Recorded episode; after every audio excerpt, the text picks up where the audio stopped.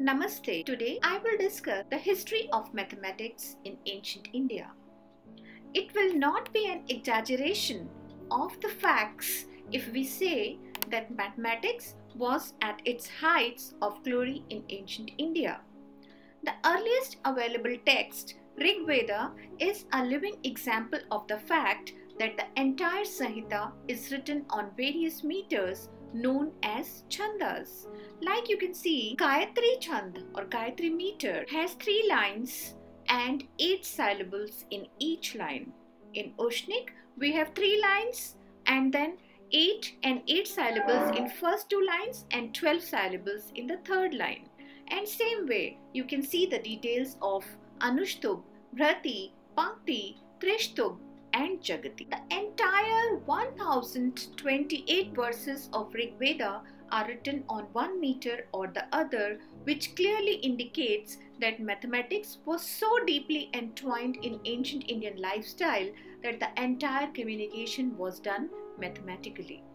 The very famous Gayatri Mantra is known as Gayatri Mantra not because it is devoted to goddess Gayatri but because it is written on Gayatri Chand as we find not only one but various Gayatri mantras in the Rig Veda devoted to various deities like Hanuman, Lakshmi and many others.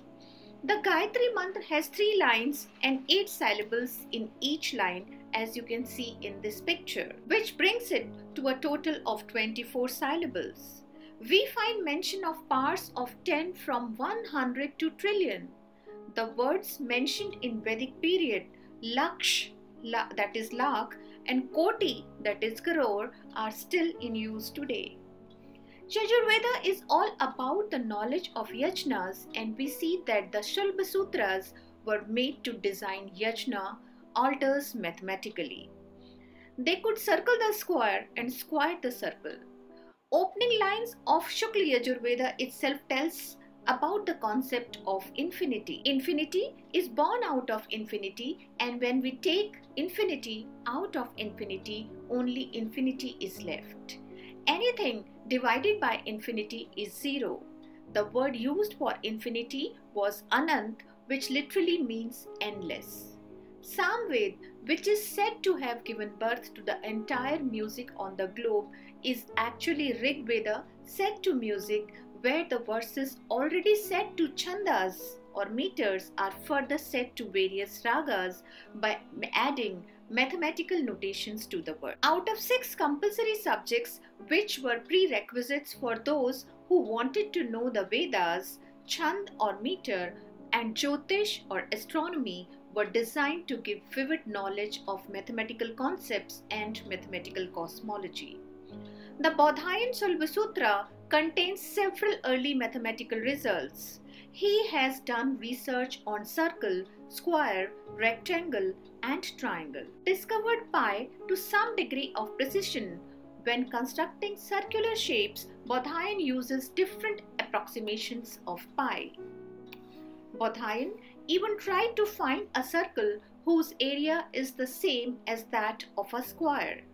Draw half its diagonal about the center towards the east-west line, then describe a circle together with a third part of that which lies outside the square. Bodhayan discovered Pythagoras' theorem much before Pythagoras was born. A shloka from the Shulba Sutra is proof that he had the concept of Pythagoras' theorem in his mind even before Pythagoras was born. Rajuhu parshvamani tiryagmani chayat prathag bhute kurutas tubhyam karoti. It means a rope stretched along the length of the diagonal produces an area which the vertical and horizontal sides make together.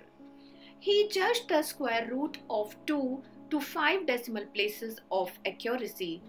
The Sanskrit text gives in words what we would write in symbols like, which is to 9 places and is correct to 5 decimal places. The error is of the order of 0.002 only.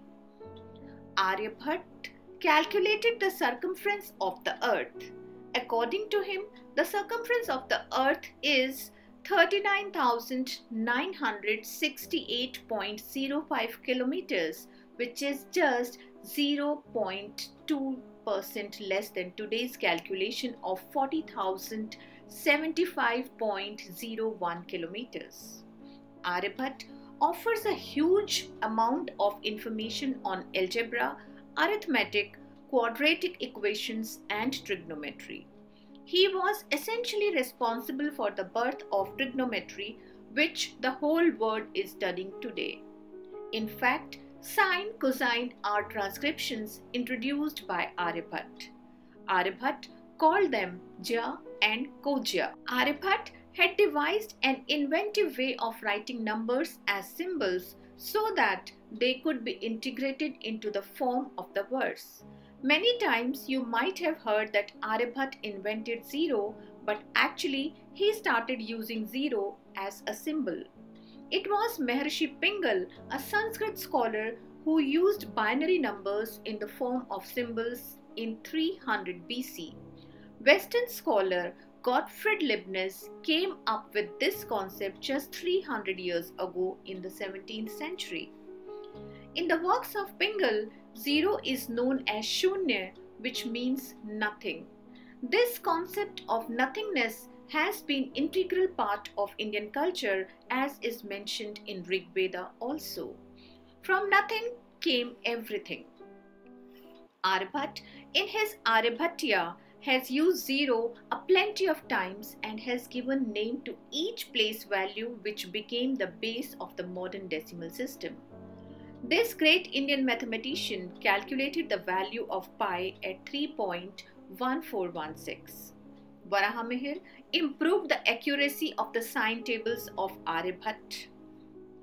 He defined the algebraic properties of zero as well as of negative numbers. Furthermore, Varahamihir was among the first mathematicians to discover a version of what is now known as the Pascal's triangle. He used it to calculate the binomial coefficients.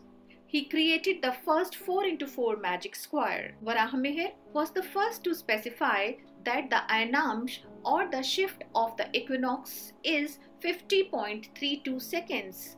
This value is very important for the modern day geostationary satellites. Bhaskar too, in his book Siddhanta Shiromani, written in 12th century AD, has told about calculus. Calculus means mathematical study of continuous change. He mentioned all the primary concepts of calculus. in Infinitesimal calculus, differential calculus and integral calculus.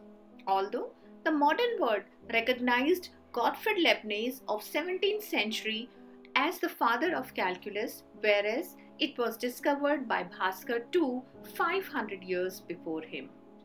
The oldest extant mathematical manuscript in South Asia is the Bakhshali manuscript, a birch bark manuscript written in Buddhist hybrid Sanskrit in the Sharada script, which was used in the northwestern region of the Indian subcontinent between the 8th and 12th centuries contemporary era. The manuscript was discovered in 1881 by a farmer while digging in a stone enclosure in the village of Bakhshali near Peshawar, then in British India and now in Pakistan, of unknown authorship and now preserved in the Bodleian Library in Oxford University. The surviving manuscript has 70 leaves, some of which are in fragments. Its mathematical content consists of rules and examples written in verse, together with prose commentaries, which include solutions to the examples. The topics treated include arithmetic, that is fractions, square roots, profit and loss, simple interest, the rule of three, and regula falsi. And algebra that includes simultaneous linear equations and quadratic equations and arithmetic progressions. In addition, there is a handful of geometric problems, including problems about volumes of irregular solids. The Bakhshali manuscript also employs a decimal place value system with a dot for zero. Ancient Indians not only had advanced knowledge of mathematics but they had mastered the art of encoding also. If you want to know more about ancient Indian mathematicians, please watch the playlist Ancient Indian Scientists. Thank you.